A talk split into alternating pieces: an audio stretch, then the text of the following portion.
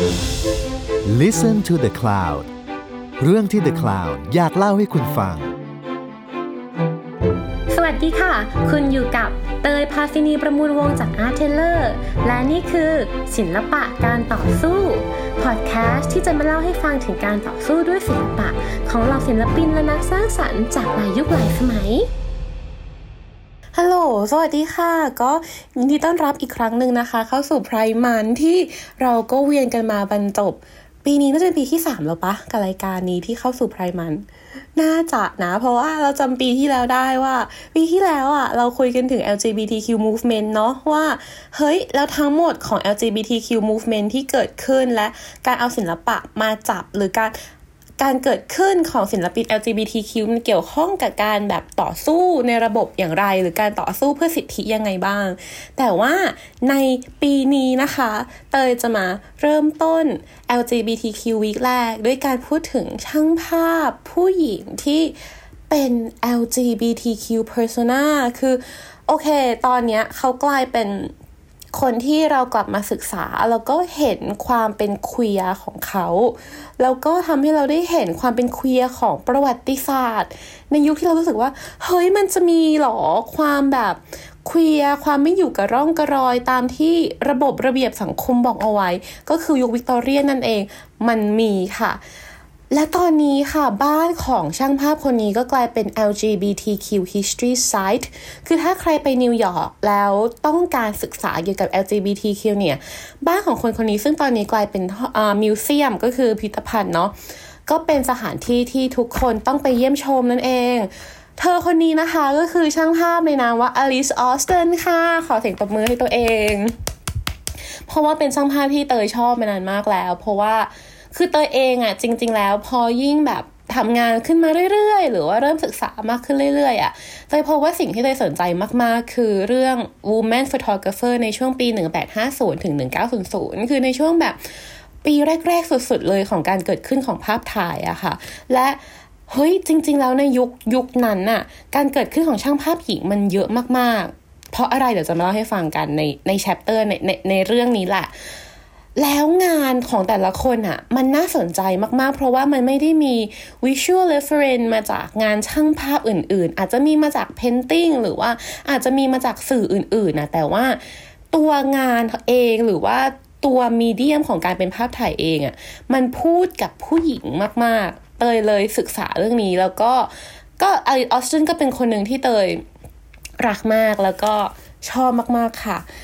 โดยที่อลิซออสตันนะคะ ก็คือเกิดปี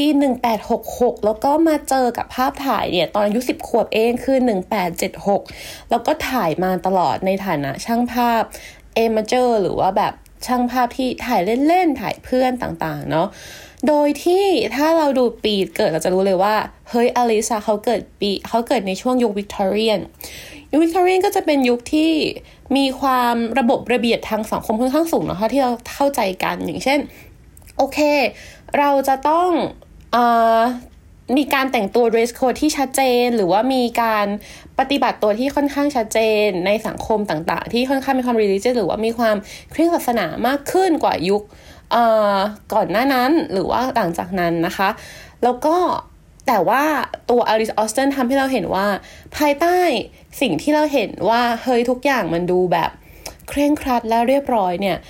จริง ๆ แล้ว domestic life หรือชีวิตในบ้านของผู้หญิงเองอะเฮ้ยมันก็สนุกเว้ยมันก็มีความสุขได้มันก็สนุกในในแบบที่ทุกคนก็มีชีวิตของตัวเองนั่นเอง แล้วถามว่าทำไมอลิซออสเ n นถึงเป็น LGBTQ persona เพราะว่าอ่าอลิซออสเ n นค่ะ อยู่กับแฟนที่เป็นผู้หญิงอะสามสิบปี อืม ทั้งชีวิตไม่แต่งงานแล้วก็อยู่กับแฟนสามสิบปีในบ้านเดียวกัน แต่ว่า จะเป็นยังไงต้องรอชมว่าเฮ้ยเรื่องนี้มันมีรับลมคมในมีนอกมีในยังไงต่ออนาคตหรือว่าต่อผู้คนอื่นๆด้วยหรือเปล่านะคะ โดยวันนี้ค่ะเราจะมาเล่าถึงอลิสออสตันทั้งในฐานะของช่างภาพ ในฐานะของผู้หญิง ในฐานะของเลสเบี้ยน และในฐานะของเลกเกซี่เองหรือในฐานะของภาพถ่ายเองที่มันพูดอะไรกับ LGBTQ ในวันนี้ หรือมันพูดอะไรกับเรา ถึงจะใช่หรือไม่ใช่ LGBTQ ก็ตามค่ะ เพราะฉะนั้นเพื่อป้องกันตัวเองงงนะคะ ขออนุญาตแบ่งเป็นแชปเตอร์เป็นตอนๆนนั่นเอง โอเค วันนี้จะเห็นว่าเอ๊ะหรือว่าทำไมเตยรู้สึกเตยมีความตื่นเต้นแบบมีความสนุกสนานเพราะว่าชอบมากจริง ๆ เหมือนกับได้พูดในสิ่งที่บ้าก็จะชอบ ค่ะ โดยที่ chapter แรกอะเราจะมาคุยกันถึง woman and photography chapter 2 จะพูดถึงคำว่า new woman chapter 3 จะพูดถึง lesbian life แล้ว chapter 4 จะพูดถึง legacy นะคะ chapter 1 ค่ะ เปิดค่ะ เปิดประตูค่ะ chapter 1 ค่ะ เราจะมาพูดถึง woman and photography ภาพถ่าย ภาพถ่ายเป็นสิ่งที่เกิดขึ้น ในช่วงประมาณปี 1830 เนาะก็คือจริง ๆ แล้วในช่วงนั้นจะเป็นช่วงที่คนค่อนข้างมองการฟิกภาพลงในมีเดียมต่างๆอะค่ะ การที่โอเคเรามีเรามีกล้องเราตอนนั้นมีกล้องแล้วแต่กล้องเนี่ยมันไม่สามารถที่จะทำให้ฟิกเอาภาพอยู่ในแผ่นกระดาษนั้นได้ แต่มันถูกใช้เพื่อลอกลายต่างๆเนาะแต่ว่ามันเกิดไอเดียขึ้นมาว่า เฮ้ย แล้วถ้าเราสามารถที่จะfix มันเอาไว้ใน medium ในแบบสื่อสื่อนั้นได้ล่ะ จึงเกิดการ innovative ต่างๆ ขึ้นมามากมาย จนปีก็คือเกิดเกิดภาพของเนี้ยเกิดภาพของต่างๆเนาะจนปี 1839 เนี่ยจนปี 1838 ก่อน 1838 เนี่ยหลุยดาแกก็โอเคเราสามารถที่จะ fix ภาพลงบนลงบน medium ได้ ด้วยการใช้เวลา ไม่ถึงชั่วโมง คือว่าตอนแรกมันจะแบบตอนของของเนียมจะแบบแปดชั่วโมงอะไรอย่างเงี้ย แต่หลุยดาแกก็คือใช้เวลาแค่หลักนาที แล้วหลังจากนั้น 1839 ก็เป็นปีที่หลุยดาแกอ่ารัฐบาลฝรั่งเศสมาซื้อสิทธิบัตรของหลุยดาแกในเรื่องของภาพถ่าย เพื่อให้ภาพถ่ายเป็นสิ่งที่ทุกคนทุกคนจริงๆ สามารถเข้าถึงได้ เพราะฉะนั้นค่ะเราจะมีหมุดมาร์กหนึ่งคือปี 1839 ซึ่งเป็นปีที่ภาพถ่ายอะ กลายเป็นอินโนเวชันที่ทุกคนสามารถเข้าถึงได้ ซึ่งทุกคนในที่เนี้ยหมายความว่ามันมีทุกคนในตอนนี้คือเป็น amateur นะ คือคือทุกคนถ่ายรูปเล่น เพราะว่ามันมันไม่ มันไม่มีคำว่า professional photographer ในตรงนั้นน่ะ แล้วก็มีคนมากมายค่ะ โดยที่จริง ๆ แล้ว photobook เล่มแรกของโลกอะ่ะก็เกิดขึ้นโดยผู้หญิง ก็คือแอนนาแอตกินส์แต่ว่าเทคนิคที่เขาใช้จะเป็นเทคนิคที่ชื่อว่า cyanotype ที่เอ่อมันจะเหมือนกับการการเอาภาพอะมามาทำมาทำลงบนกระดาษจริง ๆ เพราะฉะนั้นมันจะเป็น positive คือมันจะไม่สามารถผลิตซ้ำได้เยอะๆ เหมือนการเกิดเหมือนการมี negative แล้วแบบปริ้นซ้ำซ้ำๆเนาะ โดยที่ตัว photo book เล่มนี้ค่ะ ของแอนนาแอตกินส์อะก็เป็นเล่มที่ แต่ว่าจริงๆ เรื่องแอนนาแอดกินอะจริงๆ ต้องให้อีปิ่นมาพูดปิ่นปิ่นมีคำขอโทษเรียกเรียกปิ่นไม่ดีเลย ปิ่นมีคำมาพูดเพราะปิ่นอะเป็นคนที่เก่งมากๆ เรื่องแอนนาแอดกินส์เนาะ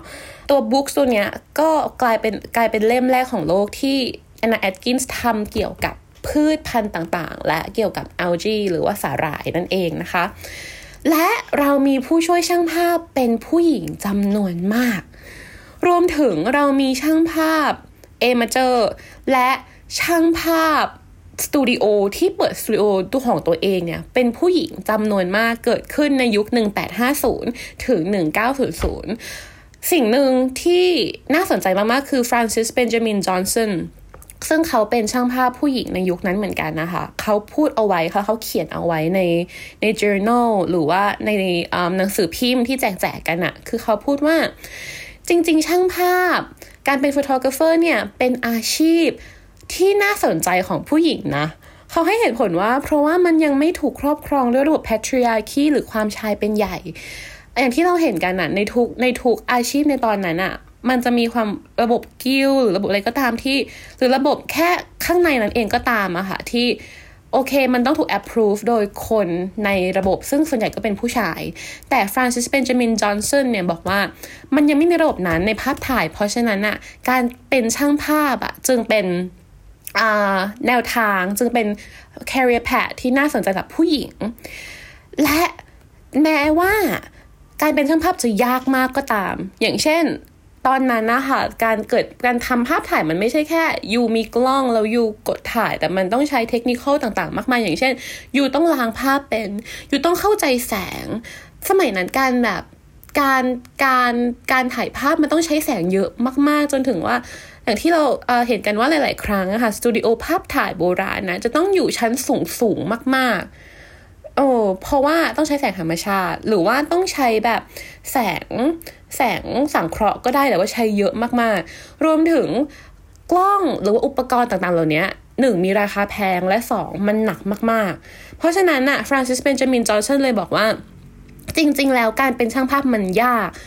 มาก ๆ แต่ว่ายูต้องพยายาม แล้วมันจะเป็นอาชีพที่เป็นอนาคตของผู้หญิงได้ ซึ่งพอมากลับมามองย้อนมาถึงปัจจุบันอะเราก็เห็นว่า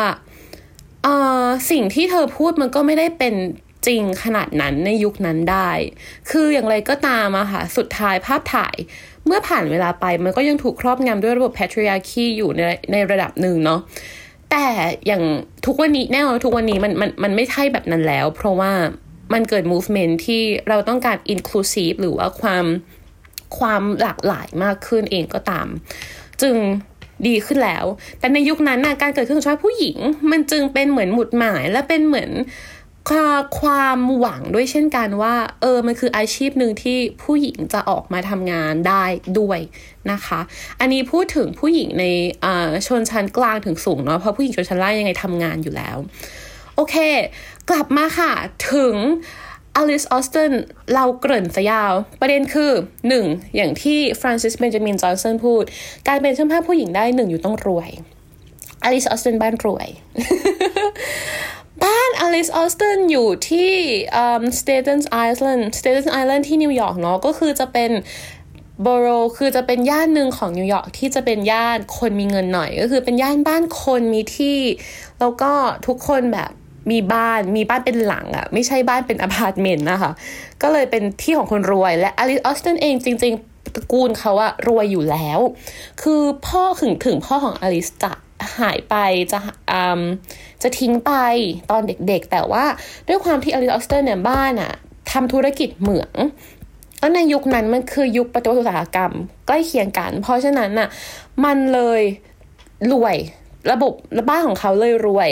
และสามารถที่จะเข้าถึงภาพถ่ายได้อย่างที่เราเห็นว่าอลิสคือรู้จักภาพถ่ายและเริ่มถ่ายภาพตั้งแต่อายุสิบขวบนะคะ และสองคือด้วยความรวยนั่นเองจึงทำให้อลิสออสเตนเนี่ยสามารถสร้างสตูดิโอของตัวเองได้ที่ชั้น 3 ของบ้าน ก็คือบ้านก็คือจะเป็นแบบบ้านยุควิกตอเรียนที่อ่าก็ไม่ได้ใหญ่มากเนาะแต่ว่าก็สบายๆ เธอก็เลยมีสตูดิโออยู่ที่ในบ้านด้วยเช่นกัน ซึ่งสตูดิโอเนี้ยเป็นสตูดิโอที่เขาก็ให้เพื่อนเข้ามาถ่ายเป็นหลัก เพราะว่าตอนนั้นก็คือการงานงานคอมมิชชั่นต่างๆ มันก็อาจจะยังไม่ได้แบบหลากหลายมากเนาะเขาก็ถ่ายเพื่อนเป็นหลักถ่ายชีวิตเขาเองเป็นหลัก และสามคือเธอต้องมีแบบเงินใช้ในการโอเค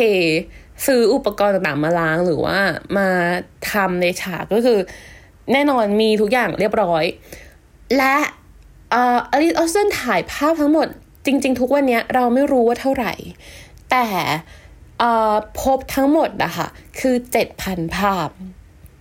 เราคิดถึงการทำงานภาพถ่ายในยุคนั้นที่มันยากกว่าตอนนี้เจ็ดพันภาพถือเป็นปริมาณที่เยอะมากๆ และเจ็ดพันภาพเนี้ย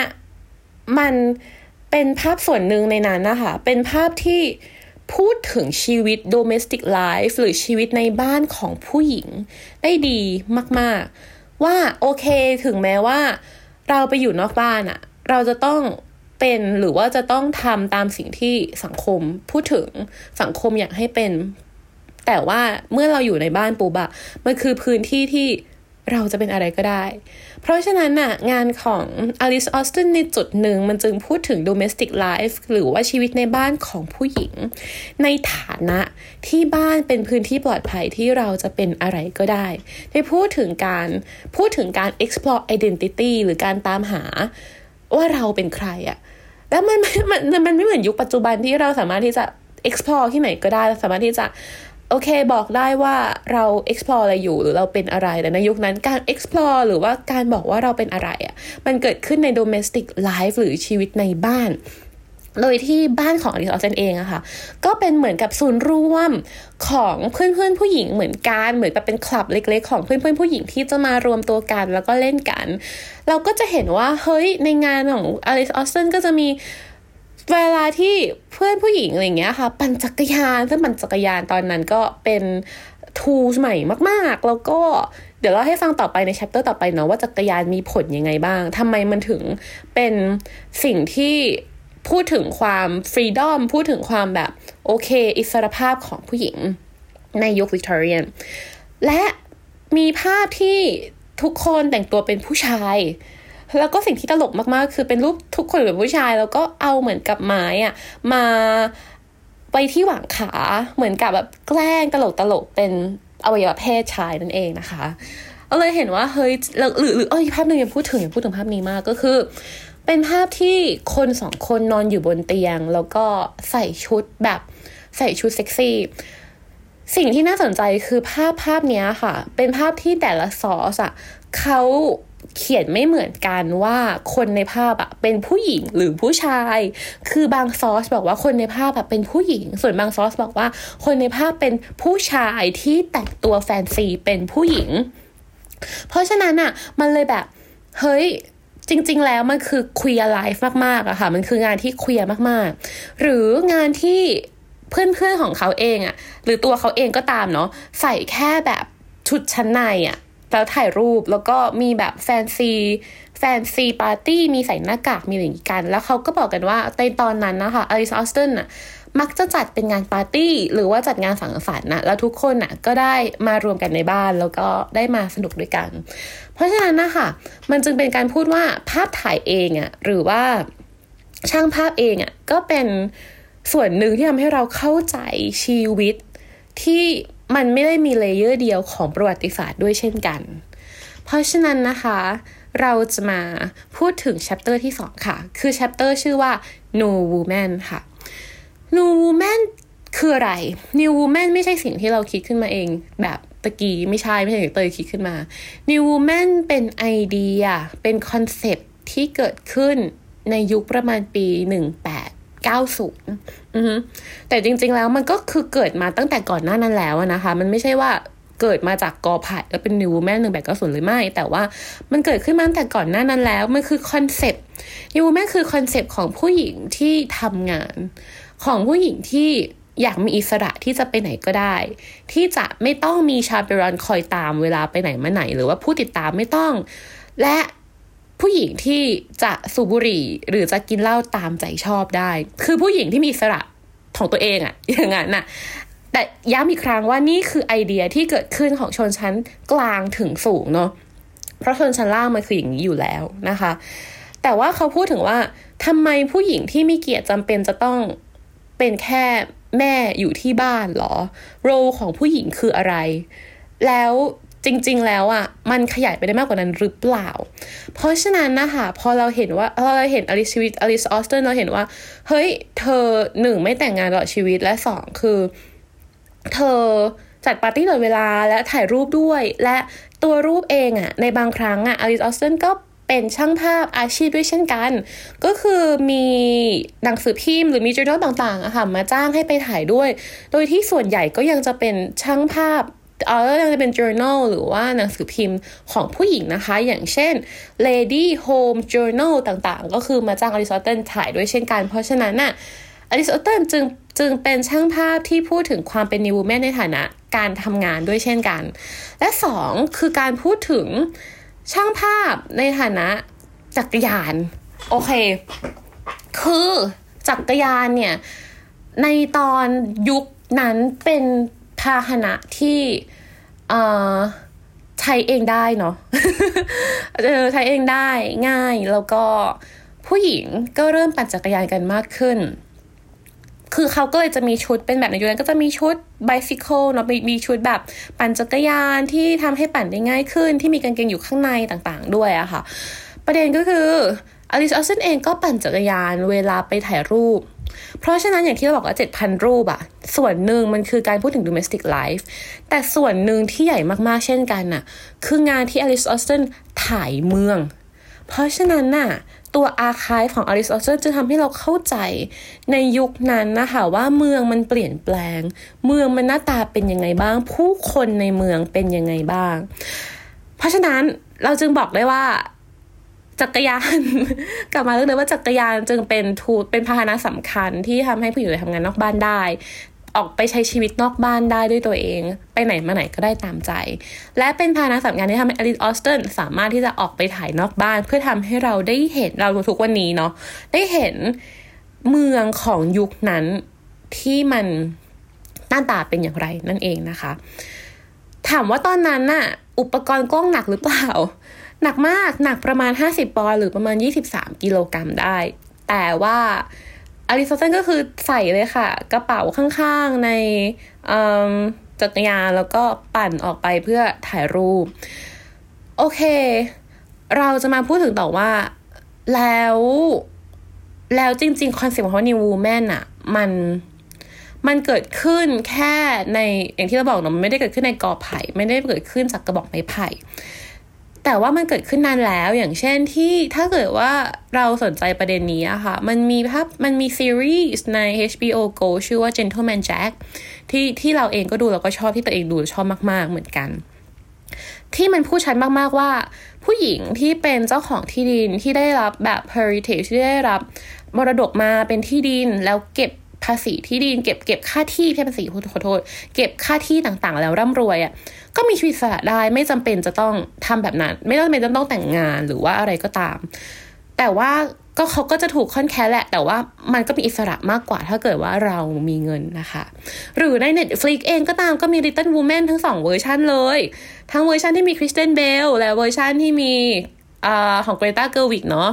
ใช่ แล้วเราก็จะเห็นว่าใน Little Woman เนี่ยจะมีหม่อมป้าอยู่คนนึงใช่ไหมจะมีป้าที่ป้าที่มีเอ่อให้ให้ให้โจอะไปอ่านหนังสือให้ฟัง ป้าคนเนี้ยก็ไม่แต่งงานแล้วก็แบบฉันจะไปยุโรปอย่างนี้ใช่ไหมซึ่งการไปยุโรปแบบสังเกตไหมว่าป้าจะบอกว่าฉันจะไปยุโรป ฉันจะเลือกใครไปดี อันนี้คือ chaperone คือการที่ในยุคของ Little Woman หรือว่า Little Woman จะคือเขียนยุคประมาณ เขียนตอนปีหนึ่ง และ 1869 เห็นไหมว่ามันเกิดปี 1868 1869 ก็คือ จริงๆ ก็คือยุคใกล้เคียงกับยุคใกล้เคียงกับเอ่ออลิสโอเซนแต่ว่าก่อนหน้านิดหน่อยนั่นเองนะคะ ก่อนหน้าตอนเธอทำงานเนาะเพราะว่าเป็นช่วงใกล้ตอนปีเธอเกิดนั่นเองนะคะแล้วก็คือฉันจะยุโรปแล้วเอมี่ก็คือ เอาเอมี่ไปด้วย ก็คือเอาน้องสาวคนนึงไปด้วยแล้วก็ไม่ใช่เอาโจไปเขาแบบเฮ้ยตายแล้วทำไมโจไม่ได้ไปโจก็เสียใจได้ไปยุโรปนั่นคือการที่เอาหลานนี่แหละค่ะไปเป็นแชปเปอรอนก็คือไปเป็นเพื่อนเดินทางนั่นเองค่ะ แต่นั่นแหละยุคยูบูแม่คือการพูดว่าไม่ค่ะ จะเดินทางคนเดียวค่ะ โอเค ระบบเรื่องนี้น่าจะน่าสนใจพอแหละไม่น่าสนใจน่าจสำหรับฉัน แต่ว่าน่าจะครอบคลุมแล้วเนาะว่าพูดถึงการที่อลิสออสตันเนี่ยเป็นนิววูแมนในรูปแบบไหนบ้าง แล้วทำไมกล้องมันถึงเป็นส่วนสำคัญที่ทำให้ที่ทำให้มันเป็นแบบเกิดขึ้นของไอเดียของ New Woman นั่นเองนะคะ อีกอย่างหนึ่งที่น่าสนใจเหรอ คือจริงๆ ถ้าลองคิดดูค่ะ ในไทยอะค่ะ สมัยรห้าจักรยานก็เข้ามาในไทยเหมือนกันถูกไหมอย่างที่ถ้าเกิดเราอ่านเรื่องสี่แผ่นดินเราก็จะเห็นว่าในสี่แผ่นดินจะพูดถึงว่า ในตอนนั้นเจ้านายข้างใน ก็คือมีความสนใจ อยากจะนำเข้าจักรยานเข้ามาปั่นเล่นกัน แต่ว่า tool ของจักรยานในไทยอะ่ะมันจะเป็น toy หรือของเล่นที่ฮิต trendy ตามสมัยมากกว่า การเป็นเครื่องมือที่ทำให้เกิดไอเดียของ New Woman หรือไอเดียของผู้หญิงที่มีอิสระนะคะ โอเคหนึ่งเราเห็นแล้วว่าหนึ่งอริสโตเติลทำให้เราเข้าใจ domestic life ผ่านกล้องที่ ทำให้ผู้หญิงเข้าถึงการทำงานได้สองเราเห็นแล้วว่าเธอปั่นจักรยาน เธอมีชีวิตตัวเองเป็นนิวแมนและออกไปถ่ายข้างนอกมากมาย เพื่อให้ทำให้เราเข้าใจทั้งหมดพาร์ทที่สามเราจะมาเข้าใจชีวิตในบ้านจริง ๆของ Alice Austen กันว่าแล้ว Alice Austen จริง ๆ แล้วเขาเป็นใคร นอกจากงานที่เราเห็นเขาแล้วว่าเขาเป็นใคร เราจึงขอตั้งชื่อ chapter สามว่า lesbian life มันเป็นพาร์ทที่พูดถึงว่า Alice Austen ไม่แต่งงานเลยตลอดชีวิต และอยู่กับ Gertrude Tate ที่ถ้าเกิดเรามองอย่างทุกวันนี้เราจะเข้าใจว่าเขาเป็นแฟนกัน เขาอยู่กัน 30 ปี ซึ่ง Gertrude Tate เนี่ยย้ายเข้ามาอยู่บ้านเดียวกับ Alice Austen ตั้งแต่ปี1899 อายุทั้งคู่ประมาณ 30 เนาะแล้วอยู่ด้วยกันถึง 30 ปีก็คือจนถึงแก่เฒ่า คือสุดท้ายอะค่ะ ที่ไม่ได้อยู่ด้วยกันจนจนจนแก่จนจนตายจริง ๆอะเพราะว่า ตอนปี 1929 คือ 30 ปีพอดีหลังจากอยู่ด้วยกันอะตลาดหุ้นอเมริกาแตก แล้วทำให้อเมริกาก้าวสู่ยุค Great Depression ซึ่ง Alice Austen หมดตัวค่ะ เพราะว่าจริง ๆ แล้วเงินส่วนหนึ่งที่ได้มา เธอก็เอาไปลงกับตลาดหุ้น นั่นเองแล้วก็ตัวตัวบริษัทเอเวอร์หลังเองก็ล่มลงเพราะว่าตลาดต้องล่มลงเพราะว่าตลาดหุ้นแตกเนาะเพราะฉะนั้นอะ ทั้งสองจึงหมดตัวแล้วก็ต้องขายบ้าน แล้วพอขายบ้านปุ๊บก็เลยต้องแยกไปอยู่บ้านญาติหรือว่าบ้านลูกหลานนะคะ ของทั้งสองคนที่แบบต้องแยกกันอยู่แต่ว่า ถึงแม้ว่าแยกกันอยู่เองก็ตามอะ่ะ Gertrude Tate กับ Alice Austen ก็คือจะต้องมาเจอกันทุกวันทุกไม่ถูกขอโทษทุกอาทิตย์ คือลูกหลานเขาเคยให้แบบให้สัมภาษณ์เอาไว้ว่า ถ้าเกิดว่าไม่ได้เจอกันอาทิตย์ไหนอะก็จะงอแงก็จะแบบเฮ้ยไม่ได้ต้องไปเจอ แต่รู้สึกกระวนกระวาย จนต้องเจอกันทุกอาทิตย์นั่นเอง จนสุดท้ายเสียชีวิตกันไปตอนปีหนึ่งเก้า Alice Austen เสียตอนปีหนึ่งเก้าห้าสองเนาะอายุแปดสิบหกปีนั่นเองค่ะ โดยที่คำขอเดียวของ Alice Austen คือ อยากจะฝังข้างๆ Gertrude Tate แต่ แต่ลูกหลานไม่ให้ฝัง แต่ลูกหลานไม่ให้เป็นแบบนั้นทั้งสองฝั่งเนาะลูกหลานทั้งสองฝั่งไม่เป็นอย่างนั้น จนถึงปัจจุบันจึงทำให้สิ่งเนี้ยเป็นสิ่งที่ Alice Austen ขอเอาไว้แล้วไม่เคยทำจนถึงปัจจุบันคือทั้งสองคนตอนนี้ก็คือยังฝังแยกกันอยู่นะคะ โอเค พอเราเข้าใจแล้วว่าจริง ๆ แล้วอะชีวิตของ Alice Austen ตอนนั้นมันยังไม่ได้สามารถที่จะ publicly พูดได้เนาะว่า ฉันเป็นเลสเบี้ยน ฉันมีแฟนเป็นผู้หญิง เพราะฉะนั้นเราอาจจะยังไม่รู้ก็ได้อาจจะเขาจะไม่ใช่ คือบางคนก็บอกว่าเฮ้ย หรือว่าเขาไม่ได้เป็นเลสเบี้ยน เขาเป็นเพื่อนกัน ก็อาจจะอ่านอย่างนั้นได้ แต่ว่าถ้าเรามา query ตอนนี้เราก็จะเข้าเราก็จะเห็นเลยว่า มันอาจจะเป็น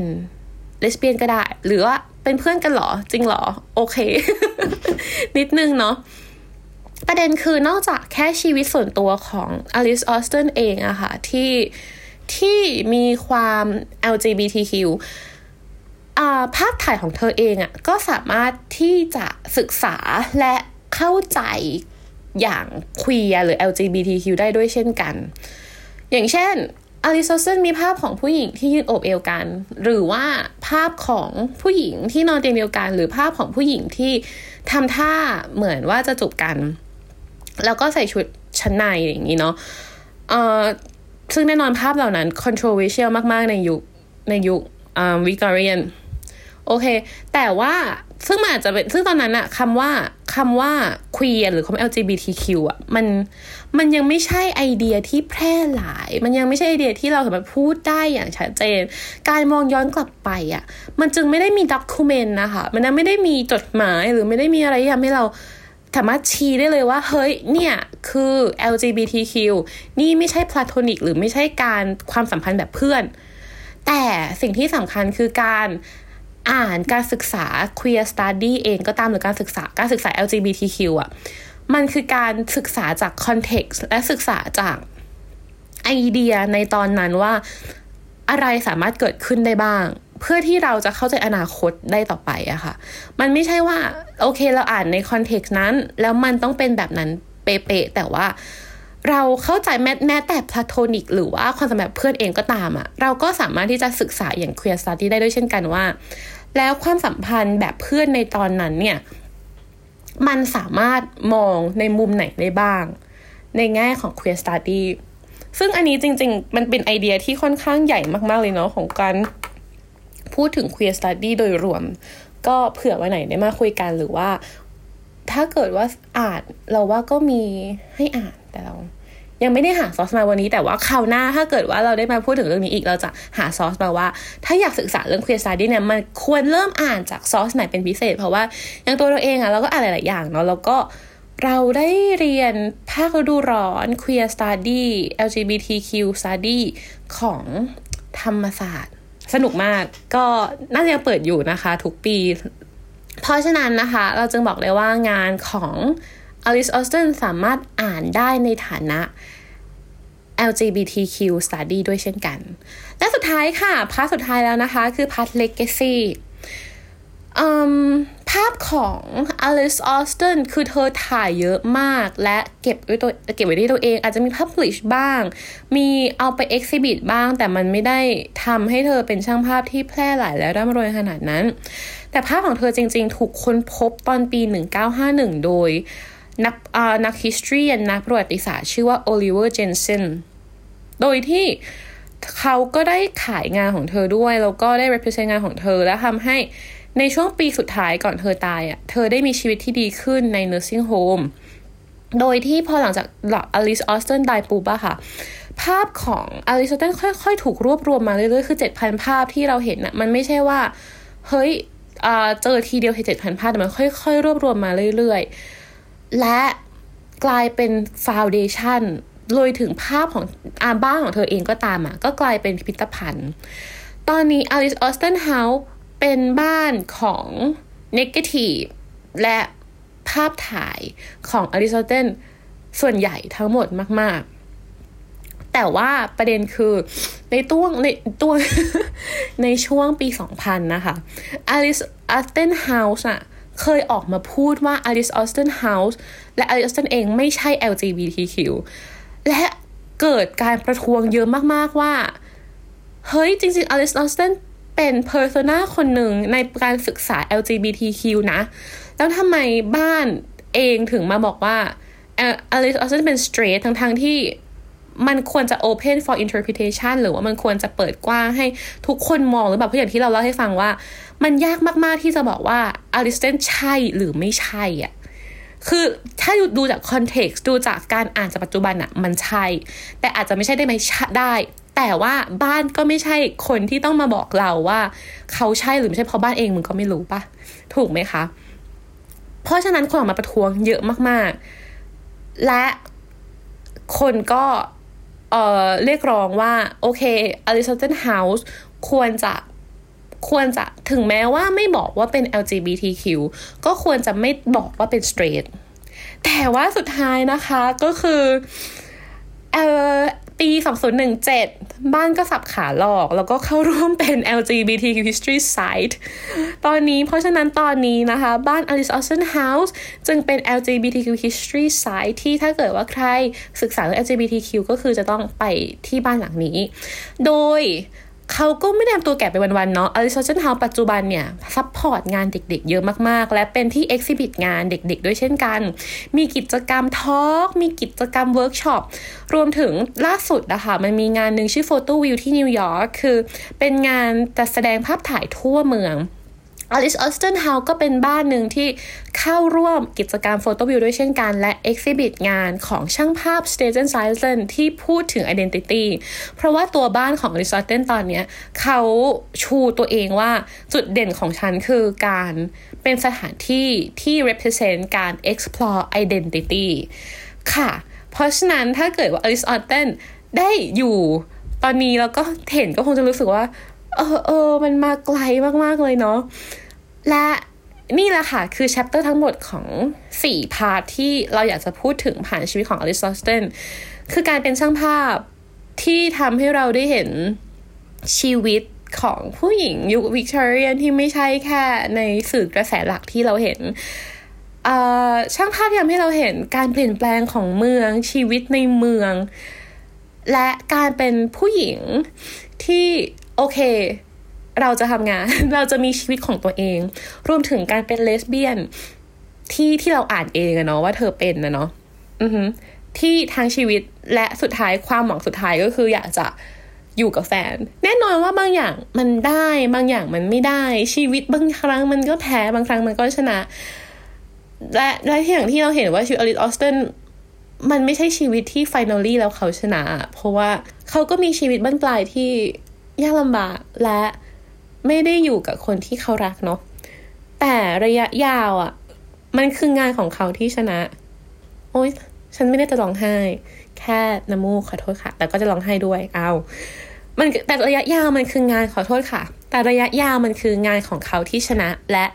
และไปต่อและพิสูจว่า จริง ๆ แล้ว งานที่ดีมันจะดำรงอยู่เสมอไม่ว่า อยู่จะ ผ่านมาเป็นร้อยปีแล้วหรือยัง เรื่องราววันนี้ก็จะประมาณนี้ค่ะ ขอบคุณที่รับฟัง สวัสดีค่ะ ติดตามเรื่องราวดีๆ และรายการอื่นๆจาก The Cloud ได้ที่ readthecloud.co หรือแอปพลิเคชันสำหรับฟังพอดแคสต์